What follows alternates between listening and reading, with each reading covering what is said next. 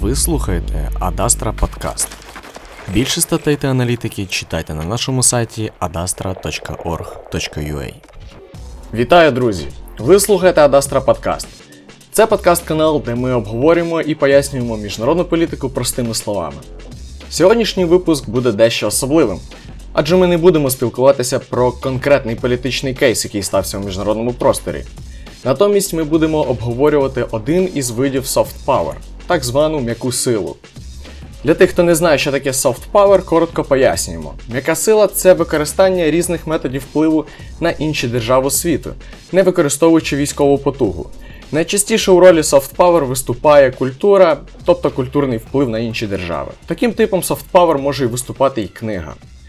Сьогодні у нас випала унікальна можливість поспілкуватися із генеральним директором книжкового видавництва Фоліо Олександром Красовицьким.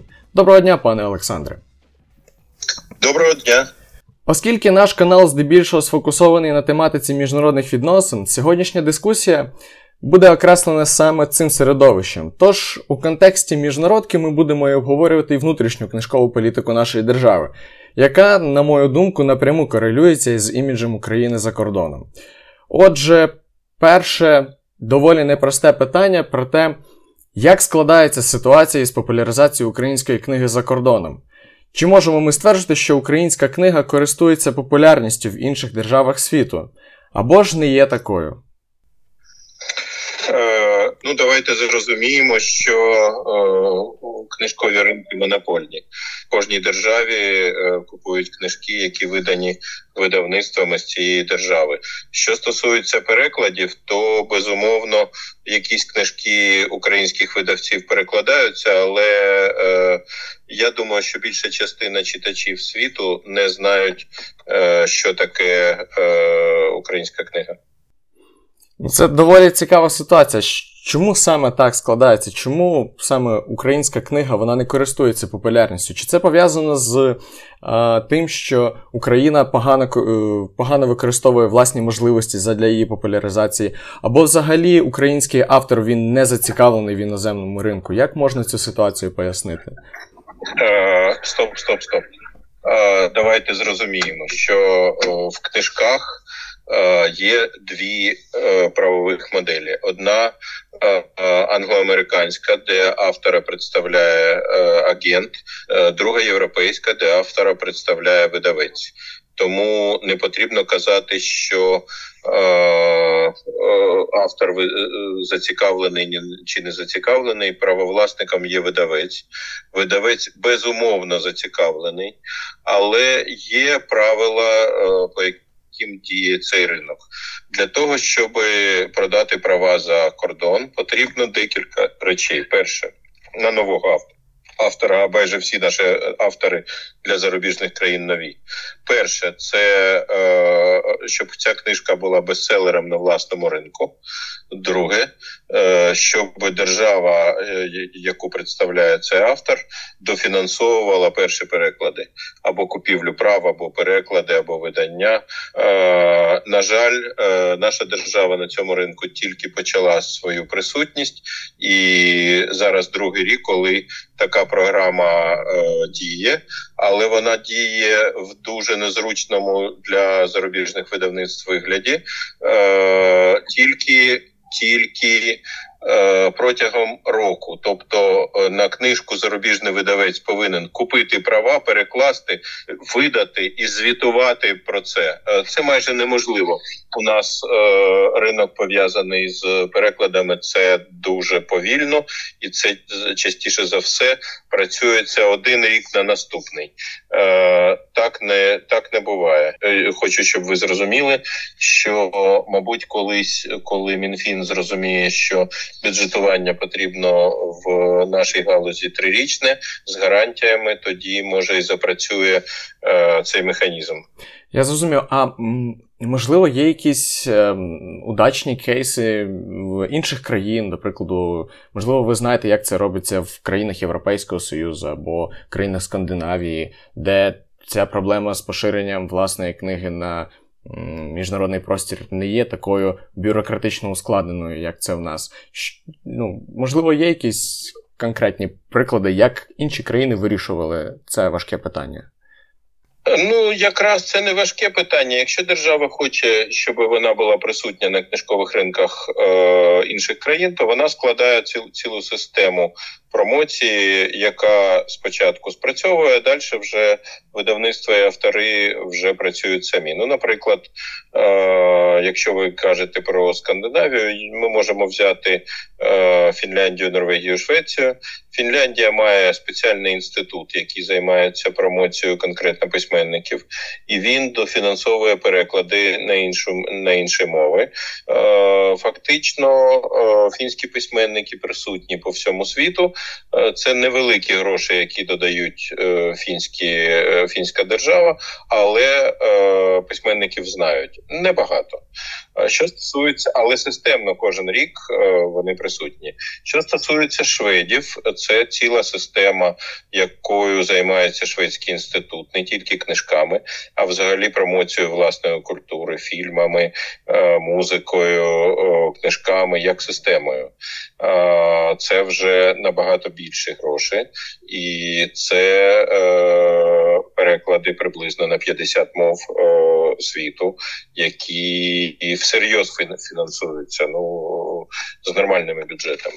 Що стосується норвежців, вони мають е, декілька фондів, які займаються книжками, і вони мають розгалужену систему.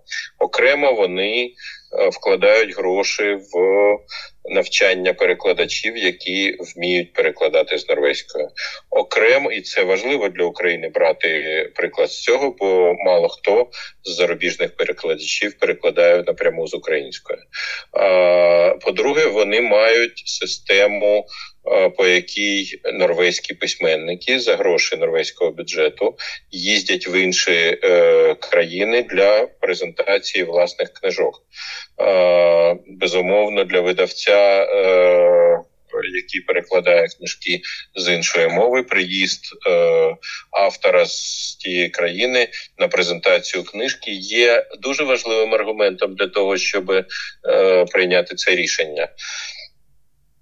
Е, третє, е, що вони роблять, це е, або за видавців сплачують ціну авторських прав е, правовласнику, або дають гроші на переклад, або частково дають гроші на друк, в залежності від того наскільки комерційна книжка, і таким чином е, з усіх боків вони фактично вкладають гроші в наш ринок, і видавцям стає цікаво перекладати норвезьких авторів. А далі, а далі вже е, результат виходить. Цікавий для ринку, коли поступово якісна література приходить на інші ринки, і далі вже видавці розуміють, що це комерційний продукт, коли його розкрутили, і далі вже починають боротися між собою. Е, Хто першим е, купить права, хто більше заплатить. Далі вже працює ринок, але перший поштовх робить е, зарубіжна держава. Так і Україна. Якщо е, ми щорічно говоримо про те, що а Україна досі ніколи не була гостем Франкфуртського ярмарку, е, це, мабуть, Франкфурт винен в цьому. Ні, це винен не Франкфурт. Е, це винна наша держава, бо вона повинна для того, щоб стати гостем Франкфуртського ярмарку, забезпечити переклади великої кількості наших авторів на німецьку мову, на англійську мову, е, для того, щоб е, сам процес е, представлення представлення е, країни гостя у Франкфурті був цікавий і німецькому читачу, і видавцям з різних країн, які побачать книжки англійською мовою. Для цього держава, е, яка хоче, щоб вона була представлена, повинна витратити дуже серйозні гроші на це. Ну скажімо, Грузія витратила на е, підготовку таких перекладів декілька років і пару десятків мільйонів доларів. Е, да, книжки вийшли. Да, Грузія стала книжковою країною, і про неї е, тепер знають в інших країнах, вже перекладають, вже вкладають гроші. Але перший поштовх е, дала держава.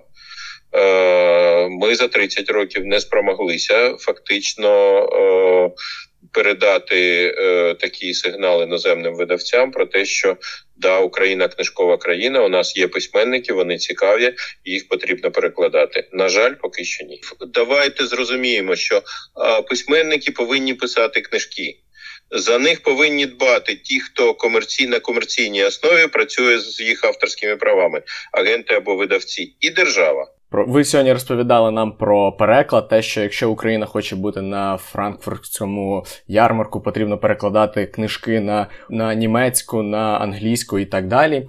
А ось недавно ви зазначали про проблему саме всередині України із. Е, корінним народом України, а саме е, кримсько-татарами, про те, що в нас відбувається слабкий переклад їхньої класики на нашу мову і нашої класики літературної на їхню мову. Чи можете ви детальніше розповісти про цю проблему?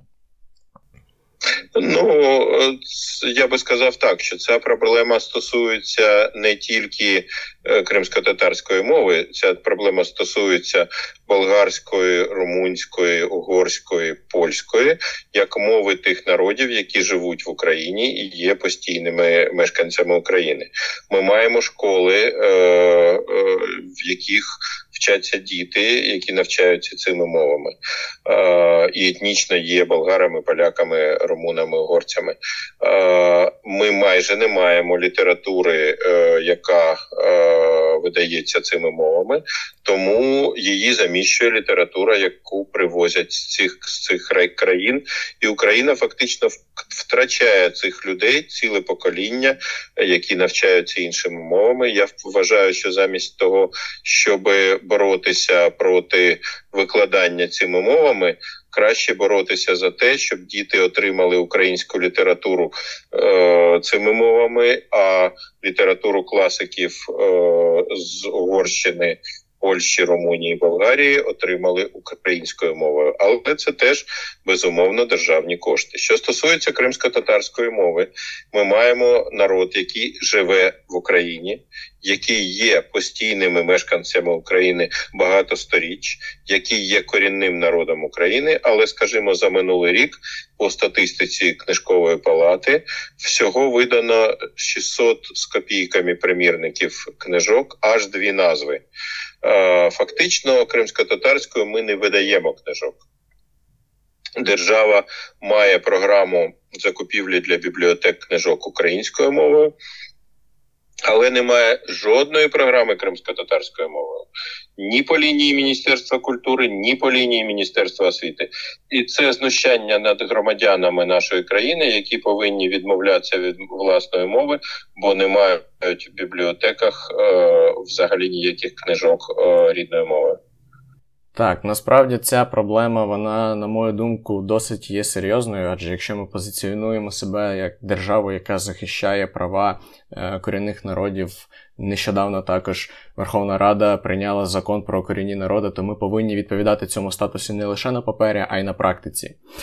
Щодо української бібліотеки, у мене, як у людини, складається враження, що українська бібліотека вона не розвивається. Це такий архаїчний інститут, в який ти приходиш, і ти понурюєшся у 2000-ні роки, де все застаріле, і насправді немає бажання приходити в бібліотеку. Я зараз маю на увазі саме про бібліотеки периферій, тобто на обласному рівні або на сільському рівні. Як потрібно реформовувати бібліотеку? Що, з чого потрібно починати? Якщо є успішні кейси розв'язання цієї проблеми інших країн, я би був би радий, щоб наші читачі дізналися про це.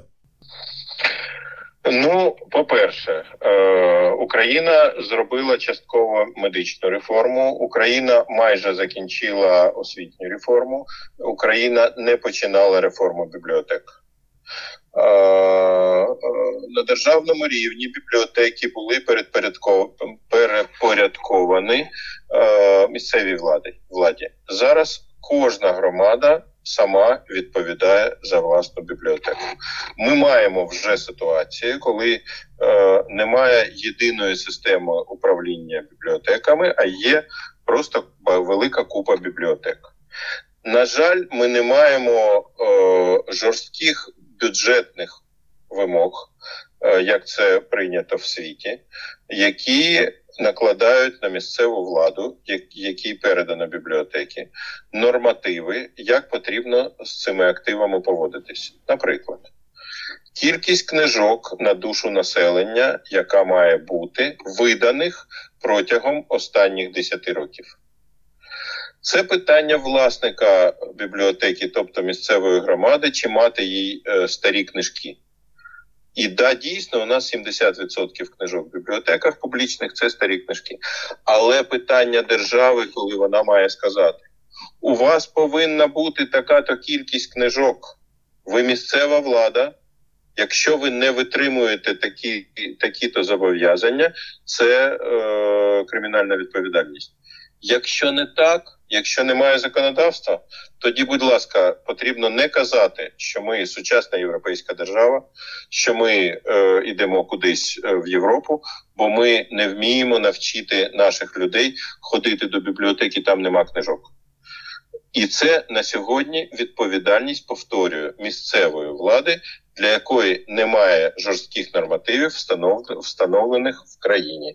Тому це не відповідальність Міністерства культури, це відповідальність законодавця, тобто Верховної Ради, і виконавчої влади Кабінету міністрів, який повинен прийняти підзаконні акти, що регламентують дії місцевої влади.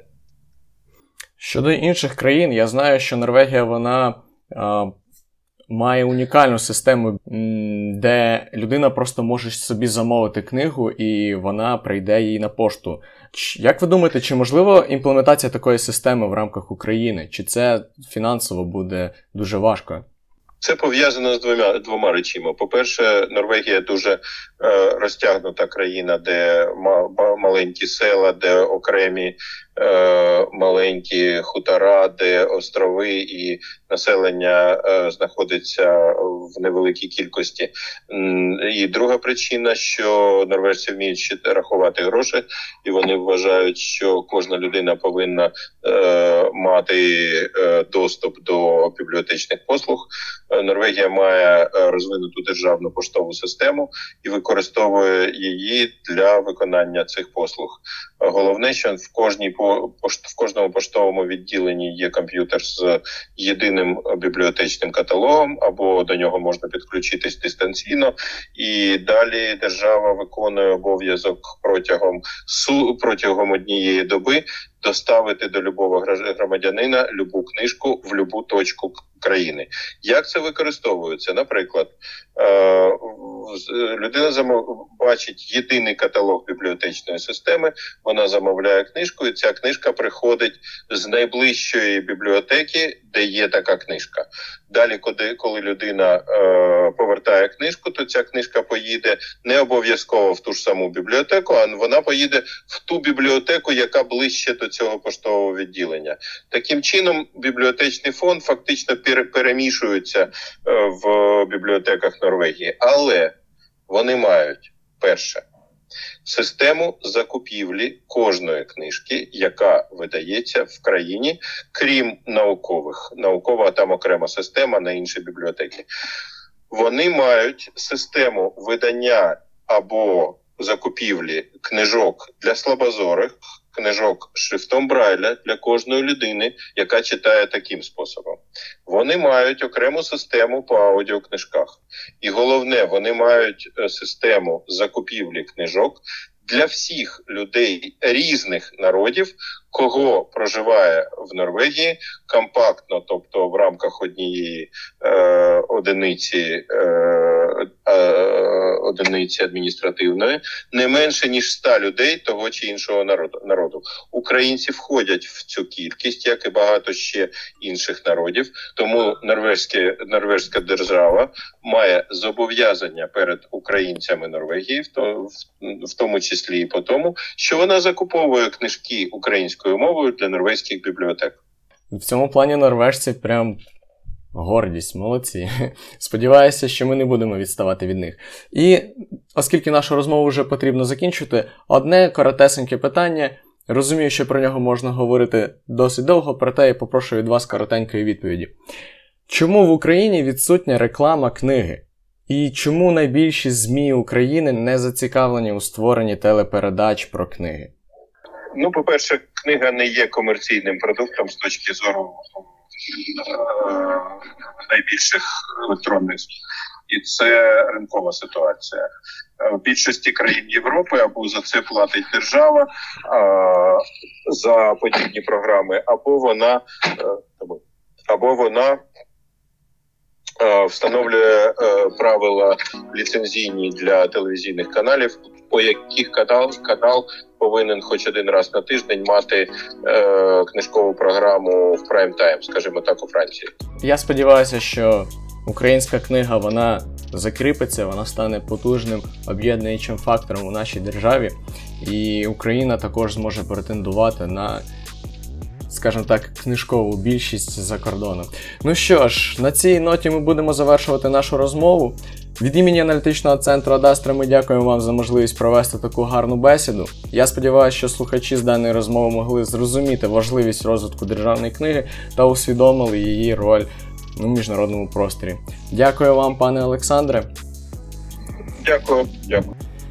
Сподіваюсь, що вам, шановні слухачі, розмова сподобалась. І якщо так, підписуйтесь на подкаст канал та пишіть відгуки. Також не забувайте, що більше аналітики міжнародних відносин ви можете знайти на нашому сайті adastra.org.ua та телеграм-каналі.